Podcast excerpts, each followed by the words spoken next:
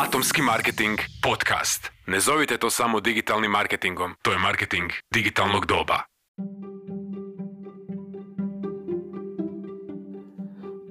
Pozdrav svima i dobrodošli u Atomski marketing podcast. Ja sam Marijan Palić. U današnjoj epizodi pričat ćemo o tome što i nakon e, krize vezano, to jest uzrokovane e, koronavirusom, e, kako raditi marketing u ovo nepredvidljivo doba. To je u biti isječak predavanja na koji je mene i Marka Ivaniša pozvao Ivan Kelić, profesor sa ekonomskog fakulteta u Osijeku. Uživajte i nadam se da će vam pomoći.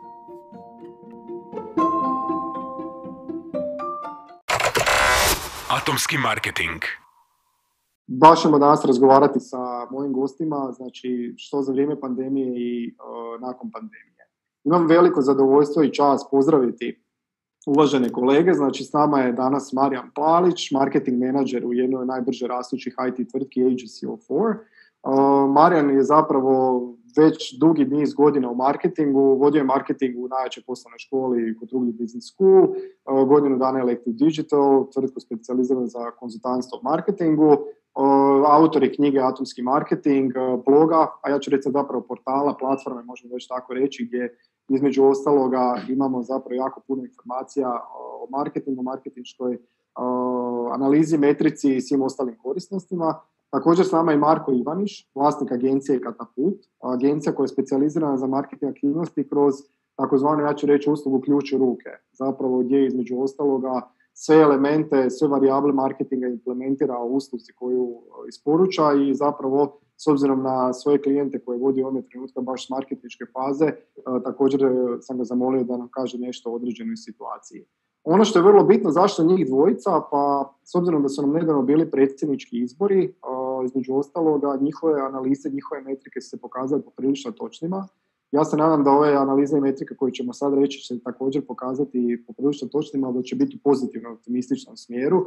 Tako da u svakom slučaju, evo gospodo, dobrodošli, pozdravljam vas, dobar dan, dobrodošli u naše video predavanje, našu virtualnu učionicu. Evo možete slobodno pozdraviti auditorij, čisto da znaju da ste živi, da ste tu.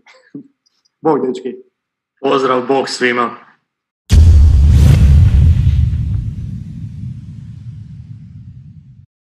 Pozdrav svima.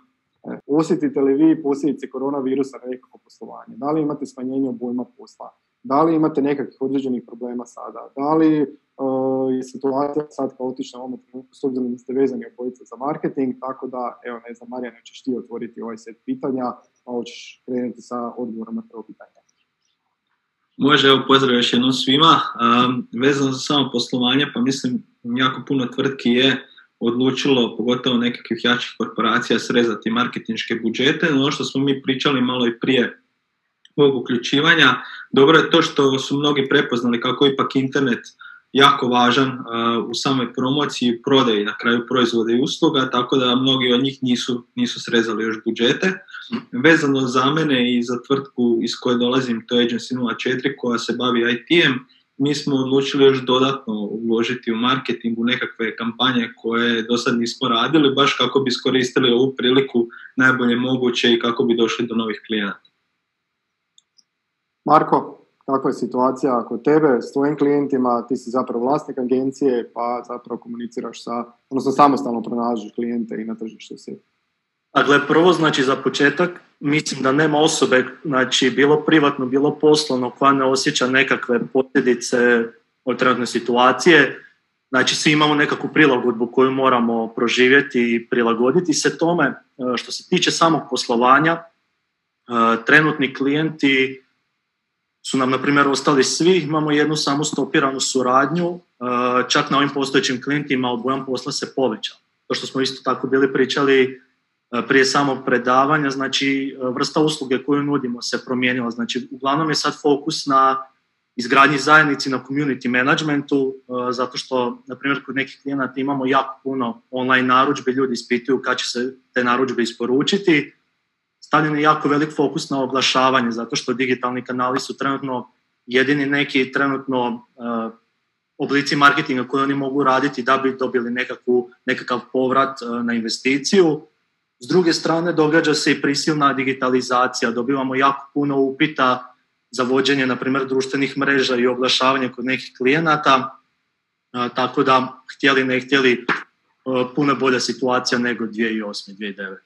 Mar- Marijan, je situacija kod tebe nakon uvođenja tih mjera, jeste se nekako posebno pripremili za obavljanje posla, ovaj, jeste uveli nekakav režim rada, mislim, ja sam te pitao, ti kažeš radite punom parom, znači ne praktički ono još sad i više, ali kako sad zapravo sa nekim situacijama, da li, osim, da li ti vidiš nekakvu rapidnu promjenu, znači s obzirom na agenciju, a kasnije ćemo se dotaknuti atomsku marketingu.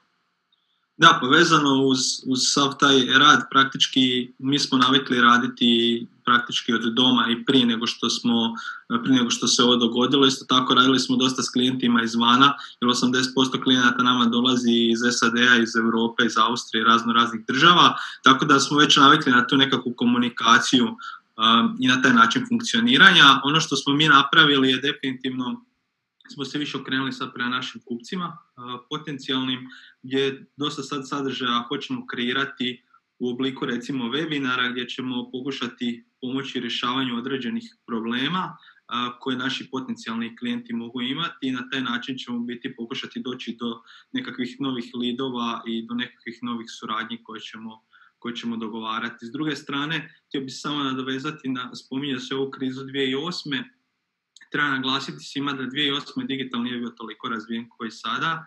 Ja mislim da upravo ta razvijenost digitala i ta nekakva pismenost tvrtki pridonijela tome da se ta kriza neće baš toliko osjetiti kao 2008. Da, slažem se. Slažem se. U svakom slučaju kriza će se naravno osjetiti. Znači, nekakve prepostavke su MMF-a 9% da će biti pad BDP-a ovoj godini, ali će godine očekivan rast nekakvih 4,5% ali evo sad nekakvih 15 minuta prije što smo razgovarali, možda je marketing upravo to, to je Marko dobro zaključio, što tvrtkama u ovome trenutku zapravo ovaj, stvara nekakav prihod, odnosno nekakva dobit u ovome trenutku. Znači jedini, jedina izlazna strategija koja u ovome trenutku omogućuje im rješavanje zaliha, ako govorimo o nekakvom prodajnom ciklusu, ili pripremu šta će biti nakon što se iziđe iz uh, krize. Tu imamo i uslužni sektor, imamo turizam koji čeka na stand by koji čeka u ovom trenutku zapravo situaciju da ponudi sve proizvode i usluge nakon same krize. Tu me sad zanima, jeste vi u kontaktu s vašim klijentima? Kako se oni nose s krizom sad u ovom trenutku? Pa čisto da se razumijemo, znači, apsolutno, ne sad nužno samo moji klijenti, nego bilo, bilo koje poslovanje danas uh, ima osjetno jako velike padove. Znači, zato što nikome ne rade trgovine, a sami web shopovi, odnosno one trgovine koje nisu isključivo orijentirane na web prodaju kao jedini izvor prihoda, znači svi osim njih imaju osjetan pad. Ono što trenutno raste su, na primjer, farmaceutski proizvodi i raste ro, prodaja robe široke potrošnje, no čak i oni bilježe uh, neki pad od 14% sad u ovom periodu, čak uh, usporedbi sa prošlom godinom, tako da svima, svi bilježe pad prihoda. I svima je teško, svi se snalaze, pronalaze situacije kako da da zadrže svoje radnike, kako da ta situacija prođe što, što lakše i kako da izađu što prije i što kvalitetnije iz ove krize. Jesi morao mijenjati marketing planove, budžete, kampanje, alocirao nekakve resurse, da li ste možda ostavili nekakve resurse što će biti nakon što kriza završi? Čisto mala možda digresija, ono što je vrlo bitno, evo, neke tvrtke su preispitale strategiju oglašavanja i promocije, Tipa Coca-Cola je odlučila da za vrijeme trajanja pandemije, uh, počeši od travnja, neće komercijalno oglašavati neke svoje proizvode i brendove, znači 120 milijuna dolara donirati za pomoć nabaje neophodnih sredstava. Naravno, govorimo o Coca-Coli, multinacionalnoj korporaciji koja da stavi ključ u bravu, dvije, tri godine bi mogli znači, živjeti od dobiti od svega ostalog. Ali zanima me čisto da li su neke tvrtke znači, s kojima surađuješ alocirali resurse, rekli možda nećemo sad ići u lansiranje kampanje novih proizvoda, nego ćemo zapravo ići ovaj, u alokaciju da više se približimo potrošačima. Evo čisto me zanima nekakav tvoj komentar. Šarolika, šaroliki odgovor, znači s obzirom da mi radimo sa klijentima iz, rekao bi gotovo svake industrije trenutno koja postoji, znači ovisno u kojem su sektoru, tako su se različito prilagođavali. Naravno, marketing strategija i marketing komunikacija se promijenila, znači ne možeš se trenutno ponašati kao da se ništa ne događa. E, to ono što si bio spominjao, znači da 8% brendova e, znači ne želi isprimati apsolutno nikakve oglase i, reklame od brendova. S druge strane, čak ako se ne varam, nekih 70% e, ljudi očekuje da brendovi komuniciraju kako se oni trenutno odnose sa ovom situacijom. Znači, prva stvar moraš im pojasniti kako teče vaše poslovanje. Moraš im pojasniti znači, da je sve sigurno, da se, da se prate zaštitne mjere i slično. Tako da... Ono što me zanima, Marijane, možeš li ti iznijeti nekakve trendove koji se sad događaju u digitalu s obzirom na situaciju, s obzirom na sve kakva konzumacija medija i sve ostalo, čisto malo da zapravo naše sudionike uvedemo u priču, znači u statistiku, šta se događa i šta se zapravo promijenilo. Da, ja sam neki dan baš gledao malo istraživanja, New York Times je objavio ono zanimljive podatke, isto tako analizirao sam i stanje u Hrvatskoj, pa evo sad nekakvi podaci koji su zanimljivi, Naravno, povećana je kupovina preko interneta, što je očekivano, web shopovi stvarno rade dosta dobro. Ono što je isto tako zanimljivo da raste broj korisnika na desktopu, uvijek smo pričali ono mobile first kad, kad se ide oglašavanje i sve, svi su na mobilu, sad je totalna promjena, najveći pad bilježe YouTube i Netflix na mobilu, svi su naravno prebacili na puno veće ekrane što je, što je logično. Isto tako sve se više želimo povezivati s ljudima, sve više koristimo ovakve nekakve aplikacije od Google Hangoutsa, Zooma i razno raznih alata koji postoje, sve više se gledamo i pokušamo komunicirati na ovaj način, ipak smo mi ono bića koje traže nekakvu socijalnu interakciju i navikli smo vidjeti jedni druge, tako da evo, to, to sad isto jako raste. Raste i broj i korisnika, znači igrice rastu naravno i onda i Twitcha, što je platforma u biti za streamanje igrica, oni su narasli za 20%, a ono što je baš što je u biti najveći pad ima, to je sportski portali, u biti ESPN je imao 40% pad u čitanosti u prošlom razdoblju, što je onak nevjerojatno, ali isto tako kad pogledate dosta logično, tako da svi ti nekakvi trendovi su jako važni, da se zna u kojem smjeru ćete ići ako sada se oglašavate gdje ćete se oglašavati, gdje se trebate pojavljivati. Što se tiče Hrvatske, u Hrvatskoj su portali gotovo svi ono, porasli, neki čak i dvostruko, što znači da se ljudi stvarno zadržavaju na internetu, da nemaju praktički šta raditi, nego da surfaju po tim portalima. Tako da to je sigurna, sigurno dobra opcija, ajmo reći.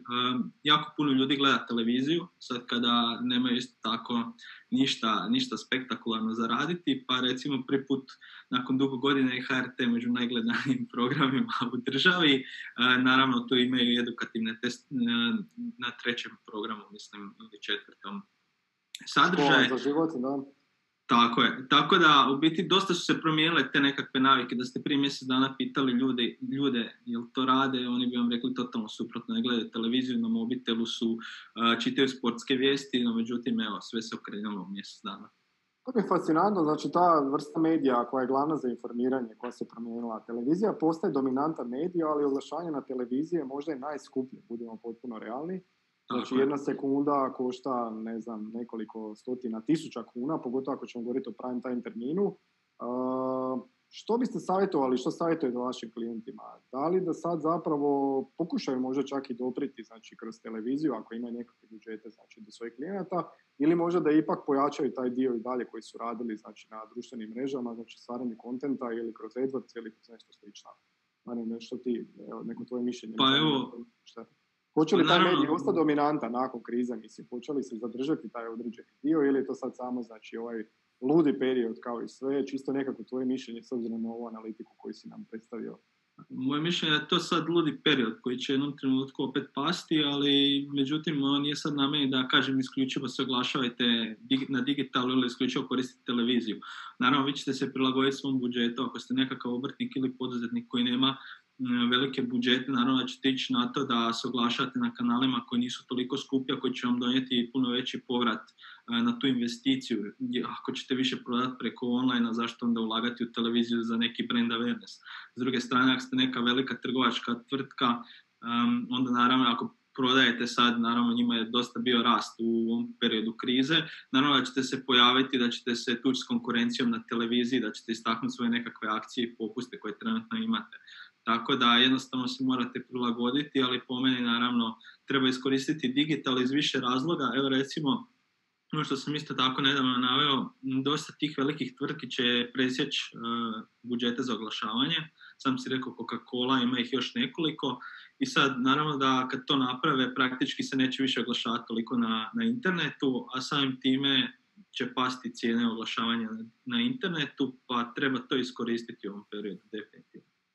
Tu me zapravo zanima, sam, da, Marko, samo prosti. nadovezat, molim te, znači, uh, ono što bih ja svakako rekao je da da se ljudi, odnosno da se biznisi više fokusiraju na digital. Znači, to je nešto, na primjer, drugačije, zato što prva stvar, uh, za taj budžet koji se koristi, na primjer, da bi se plasiralo reklamu na televiziju, da taj budžet se na digitalnim kanalima može napraviti uh, ne znam koliko puta puno veći rezultat. S druge strane, ta, ta poruka se može segmentirati, znači ovisno znači, od same platforme, ciljane skupine, znači po godinama, demografskim interesima i slično. Uh, dok opet s druge strane, ako ćemo pogledati robu široke potražnje, potražnje kao što su, na primjer, trgovine, konzum, plodine, uh, Lidl i slično, ok, oni, na primjer, mogu raditi neke aktivnosti na televiziji, ali to je opet ono ovisno koja tebi ciljana skupina, kome se obraćaš i gdje će ta ciljana skupina najbolje reagirati.